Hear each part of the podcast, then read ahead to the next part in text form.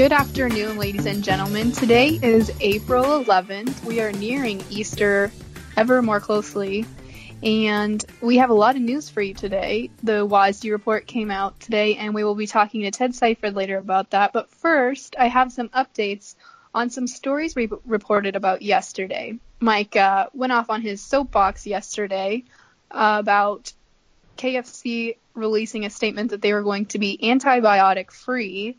And I happened to run across this uh, post posted by the Animal Agriculture Alliance this morning. And they said U.S. federal law requires that laying hens are never fed hormones. So whether or not the carton says so, all eggs are hormone free. And I just thought that was funny and uh, strange coincidence that that happened to pop up in my feed today as Mike was ranting about it yesterday. Yep, I've got all kinds of rants lined up, Delaney Howell. There's all sorts of things that grind my gears, and it wasn't KFC going antibiotic free. I have no problem with that. They're trying to meet that consumer demand. I have a problem with the way it was reported. That's my issue.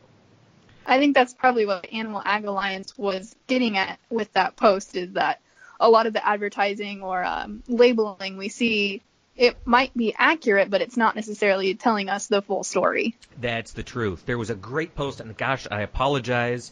Uh, somebody put this up on Twitter. They tagged uh, Dr. Kevin Folta and a number of others.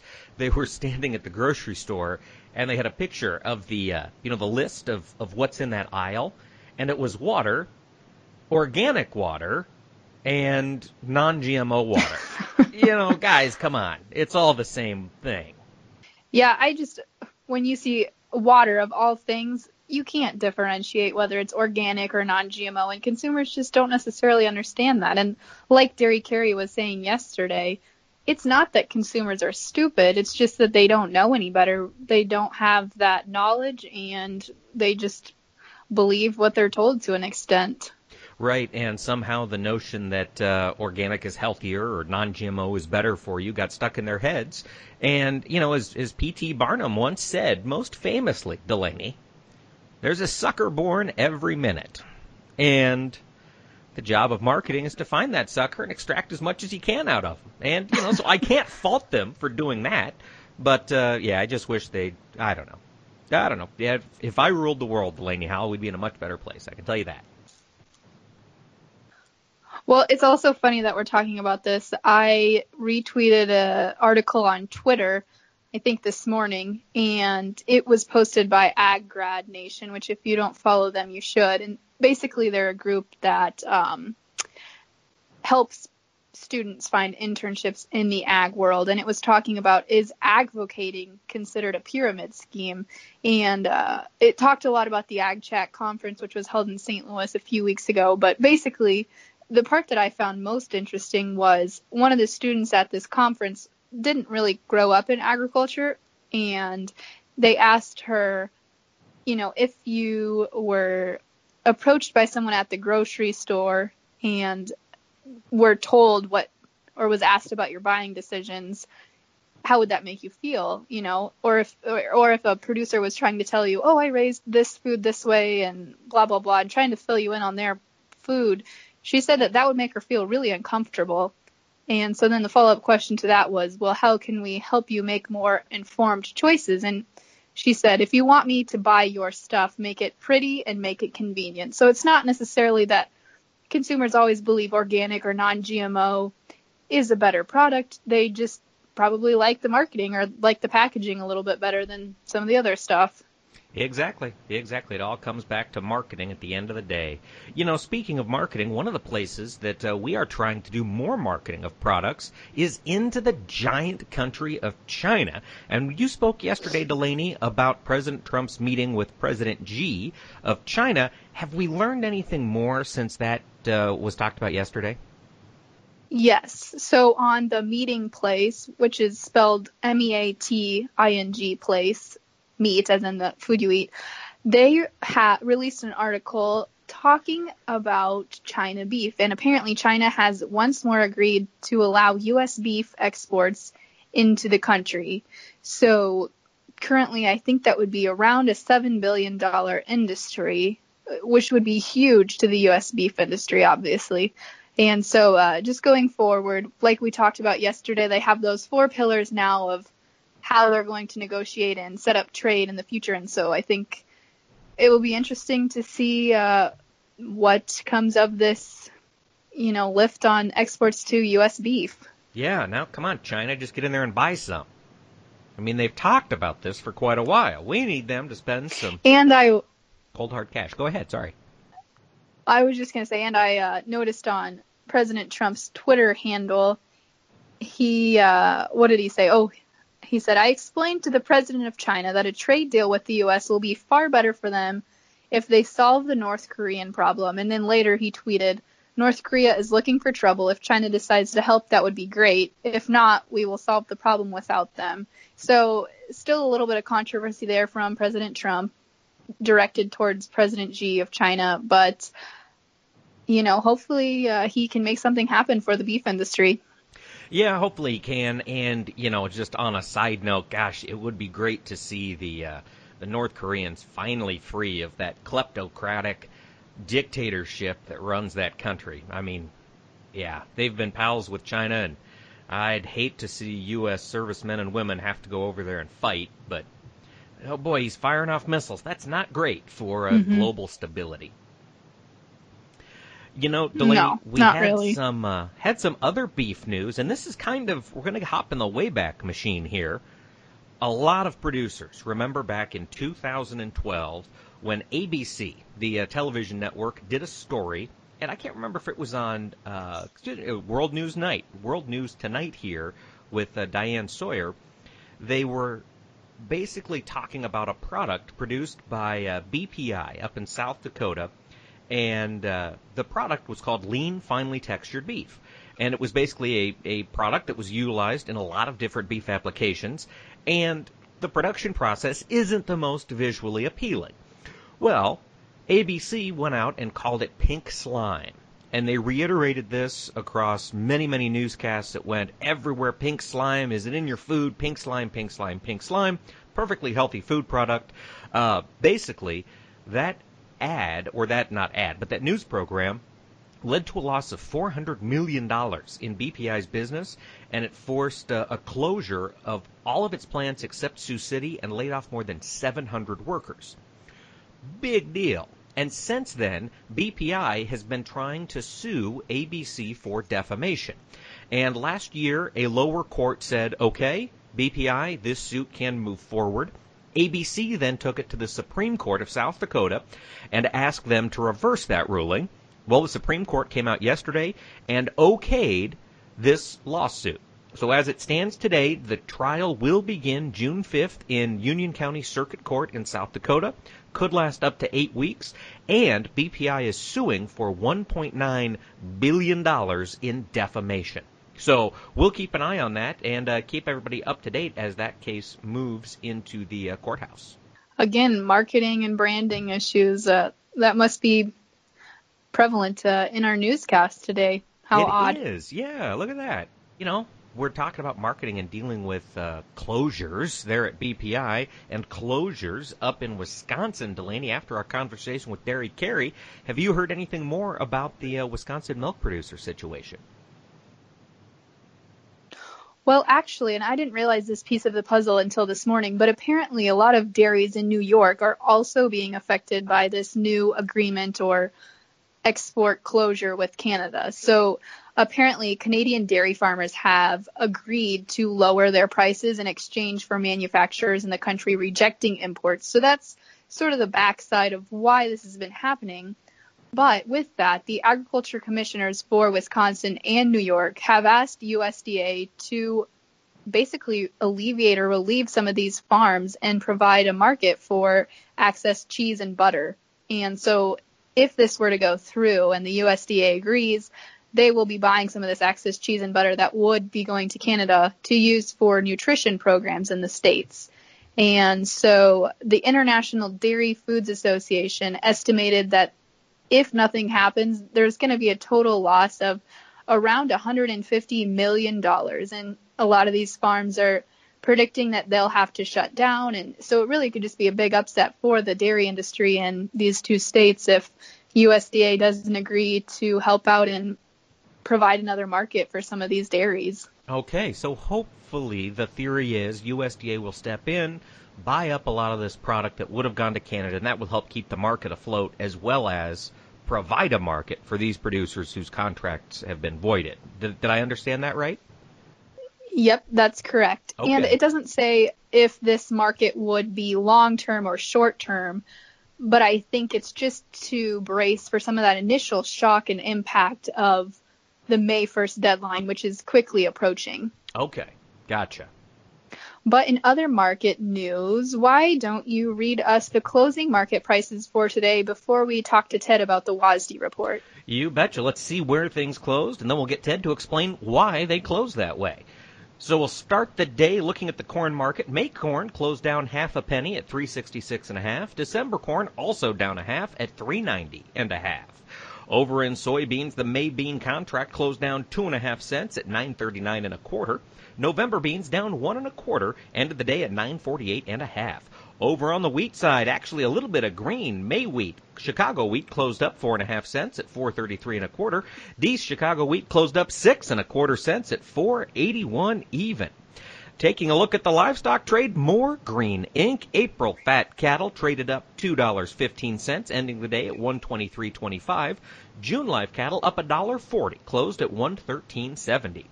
In feeder cattle, April feeders were up $1.87 and a half, finished the day at 137.17 and a half. May feeder cattle up $1.95, finished the day at 137.32 and a half.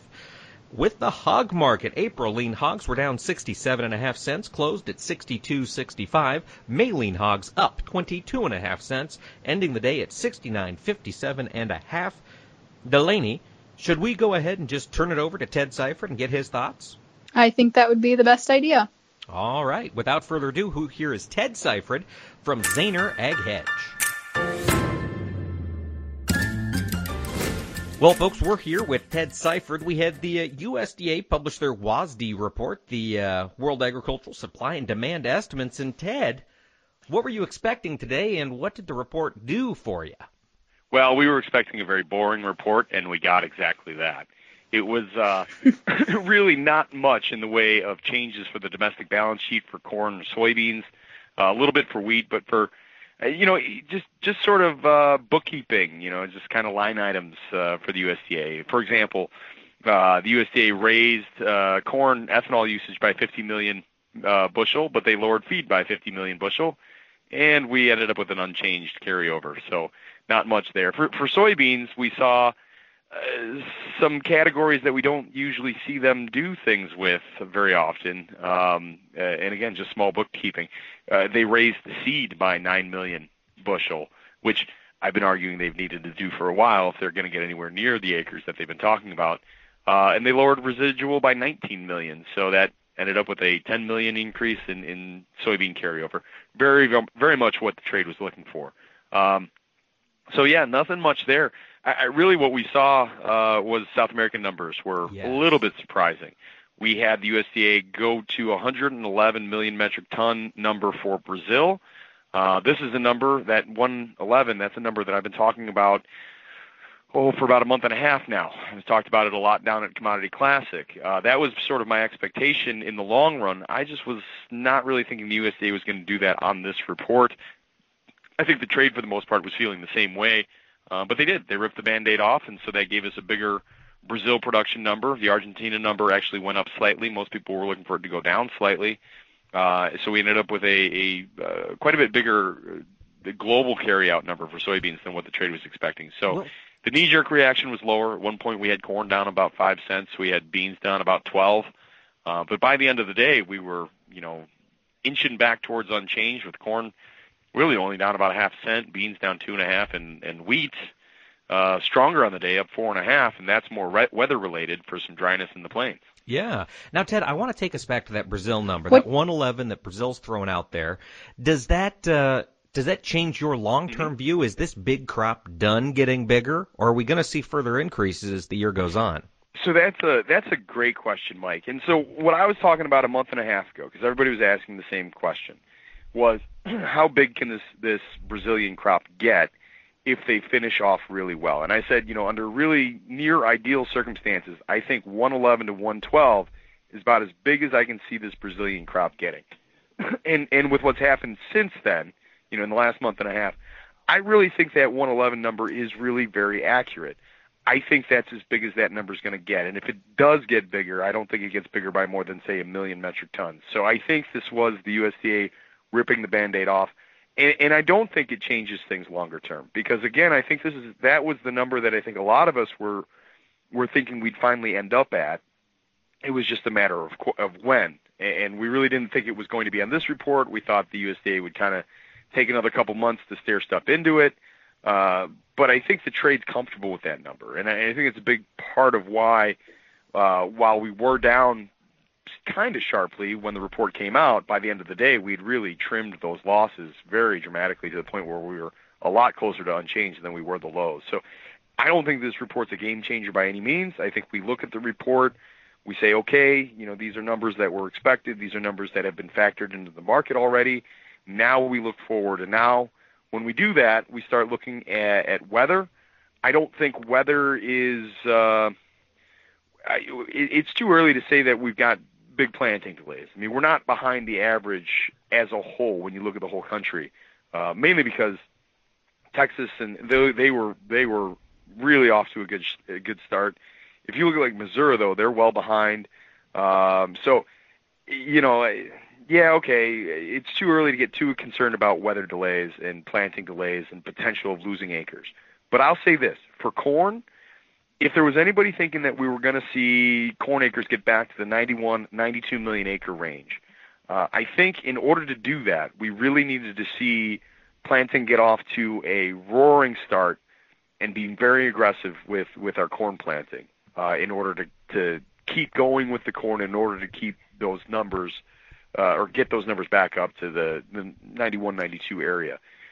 The the weather that we're seeing right now is, is maybe stopping us from doing that. So uh, each day we go by where we're not out aggressively planting, I think that makes it harder to hit those numbers, and the window of opportunity might be closing for the 91, 92 million acre corn crop. So that's my takeaway at the moment. I don't think overall, when you look at all of it together, I don't think we're in a spot where we're losing acres right now. So I don't think it's a tremendously bullish feature for the market at the moment. But the two week forecasts are still pretty wet that might start to cause a bit of concern in the market. And typically, you know, we get these spring rallies. We've done very well with that the last four, three, four years. Uh, last year we had about a 90 cent spring rally in corn and almost a three dollar spring rally in soybeans. I don't think we're setting up for a similar situation this year because there's there's some differences there. For one, we didn't have that late season South American weather problems with too wet in Argentina too dry in Brazil. and then secondly, and probably more importantly, we don't have the weather forecasters out there this year talking about you know 550, 650 corn and you know big drought and so on and so forth. So eh, we kind of got fooled on on that. You know, we added weather premium for that last year, and then we took the market had to take it all away by the second week of June. I don't think we're going to do that this year. I don't think we're going to add in that substantial weather premium this year, um, and then have to take it away later. I think what happens is maybe we we sort of drift higher through the spring months and get a, a sort of a subdued sort of springtime rally uh, but then if we were to have any weather issues in June or July, then you can really start to see a bit of fireworks. Um, but I'm, I'm looking for a recovery. I don't know about a, okay. a spring rally or, or a bigger bounce, but I, I think we start to see a recovery in prices going forward. Now, Ted, looking in the live cattle market for today, mm-hmm. April was up two over two dollars. Yeah. D- do you account that from the WASDE report, or were there other factors playing into that huge jump today? I think there had been other factors um, that were playing into it as well, but I think that the the USDA WASDE report certainly helped out a lot. I mean, I was watching feeder cattle very closely when that report came out, and you saw feeders go from being slightly negative on the day or just slightly positive. I don't remember exactly where when the report came out, but we were we had been negative on the day leading up to that report, and then very quickly after that is where we found the strength. I, I think the cattle as a whole kind of wanted to go higher today, but they were waiting to see what happened with the report. Corn on Monday was really quite strong, so it's kind of a little bit cautious about going higher. But once we got the report out of the way and corn headed lower, that's when you saw your cattle make that that secondary push higher. Um, and then even with with corn coming back on the end of the day, it wasn't enough to to take those those cattle off the highs. So yeah, cattle look good. I mean, new recent highs uh, for April live cattle, and then I'm watching the August feeder cattle. I mean, we're seeing new highs there too. Mm-hmm. Um, That's the Yeah. question. I mean, we've been Right. higher How now. much We've got a more do lot we of have strength. Do we do we the day? bail on this today, or do we uh, do we let it run a little while? So I, I think the best strategy right now is to be looking to to own puts underneath the market for producers and to, to try to lock in a floor. Um, if we keep getting higher, I'm going to start changing my my tune and start and, and tell guys to start selling cash and then maybe own some call in case it does keep going. But for right now, I think you you add puts because at the moment we have a double top uh, or potential for a double topping market a lot of times don't those don't hold. You have to think there might be a little bit more extension higher here. Um, a lot of talk about opening more business with China, and that certainly is a good thing. Uh, and, and your specs have, have gotten involved in these markets. They like what they see. And they're they're starting to buy as well too. So I think you you kind of pick your spots on days like today where we are sharply higher to go in and try to get some some le- cheaper, not necessarily don't cheap out on them too much, but you know cheaper puts. Put a floor underneath this market for the time being, especially if you're going out to like say the August feeders, for example. You do want to get some sort of protection now. What are we looking at price wise on an August feeder? Put it. Would you set it at like a 135, 130 strike? Where would you go? Yeah, you know the 135, 136 maybe. I, I'm not terribly uh, unhappy with those numbers. I mean, they're a little bit costly when you're going that far out in time, but you can certainly spread them off. Uh, you know, if you did like a 136, say 130 uh, put spread, that might be a little bit tight, but you know you can do that for about 175. Okay. Um, or if you did like a, a 136, 128, you could get that done for about a, a, a 220, 225, somewhere right in that neighborhood. I think that's a good spot to start. 128 is sort of my target for a correction to the downside, or about 128.50. So that 136, 128, I think would serve well for just uh, something to have in there to begin protection. And then if we really are falling hard and and something's changing in the market, you can always do something to if you're well, ideally maybe sell some cash in that uh, forward contract, some cash in that range. Um, you know, before we get below 128, or if that just doesn't work for your sales schedule, there's ways to open up the downside there. But for right now, I think that's kind of where I'd be leaning. Okay. I was just gonna say, you're right now. It's just the risk premium isn't there to sell futures outright in either live or feeders. Yeah, no, I I just I, I don't like the idea of selling futures outright because I'd probably want to buy some calls to cover that up with the the way this thing's been trading, and you're paying a lot more on the skews on the call side of things than you are on the puts. Gotcha. So for me, I protect the downside using puts in a market like this uh, because I'm not so sure the highs are in quite yet. So I'd like to let this thing keep going, and if I get a chance to move my 136s up to 139, if we get to say 142, for example, and again August feeder cattle. Um, then I'm gonna I'm gonna use that. So uh, rather than using a, a sniper rifle to try to pick the top with futures, I'm gonna use more of a shotgun approach and you know try to pick an area, and I can adjust that later on and and get a, and improve that position if the opportunity arises. So. Um, yeah, just the way it's trading, the way the specs seem to be wanting to get involved, I I would use the put spread. Uh, I, I'd use that I'd be a lot quicker to use that than the futures and that type of a, the way that market's trading. Gotcha.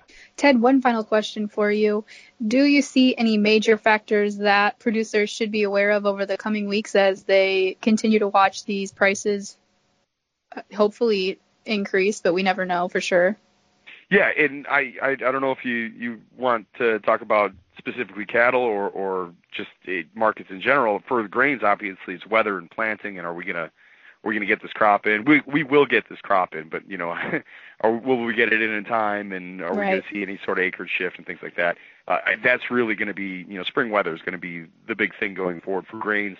Uh, as far as cattle are concerned, you know, something I'm very interested in is, uh, you know, we saw a nice little uptick in export sales last week. Um, and the timeline of that really coincides with when the rest of the world sort of banned Brazilian beef. Now, Mm-hmm. They've since reopened uh, trade with Brazilian beef. And now I'm wondering if that happened because they were just were not ready to shift everything over to us. um, or or or Australia for that matter. Uh, and they had to do that to fill some orders, but they really are leaning towards uh, maybe getting more heavy on on U.S. exports, or if that was just a flash in the pan export week and and then we start to, to fall back. Overall, we had been approaching, or I guess are approaching, uh, being net even on our imports and exports in the beef, uh, which we haven't seen since 2014. Nice. So if we're gonna, if we're, yeah, right. So if we're gonna continue to do that, and we're gonna need China to, I think, get us there, um, you know, longer term, I'm I'm getting more friendly uh, for cattle prices. But if that was just a flash in the pan, and we start to see uh, uh, that you know revert and and and start to move Mhm. back down into the net importer uh, area again and by a bigger way, that takes a lot of steam out of this. Uh, the other one was weights. You know, steer weights are only about five pa- five pounds or a few pounds over the five year average, and they're they're quite a bit lower than they were this time last year. Um, so you know, if those weights continue to come down, you know that takes a big chunk out of supply, even if the head is even if the head count's there. Uh, so those are the two things I'd be watching. But exports in particular, I'm very curious to see if we're going to follow up with a few good weeks of export sales here, or if that was just a one week flash in the pan. All right, everybody, get out there, encourage All your right. foreign friends to uh, buy more U.S. beef. yeah, agreed. All right, Delaney, go All ahead. All right. Well, thank you so much, Ted. Absolutely, guys. Pleasure. Thanks for having me. It's fun. It's been a fun day, and uh, yeah, anytime, anytime. Again, a big, huge thank you to Ted Seifert of Zaner Ag. And he had a lot of interesting things to say, but uh, hopefully it doesn't sound like there'll be too many long term market effects from the WASDE report that was released today. Yeah, hopefully we can continue to find buyers for those beans, both out of North America and out of Brazil. That's we got to figure out where we can build up that demand. Yep, that's right. Well, Delaney, what do we have going on the rest of this week? Well, Mike, I am still working with Dairy Carrie to hopefully find a farmer from Wisconsin that has been directly impacted from this Canadian dairy issue. But besides that, I don't have too much going on on my end. Are you working on anything, Mike? I'm always working on something, Delaney. How I've got uh, I've got a million irons in the fire. I've got all sorts of things that I'm thinking about, and you know, folks are just going to have to tune in to figure out uh, which which hot iron comes out of the fire.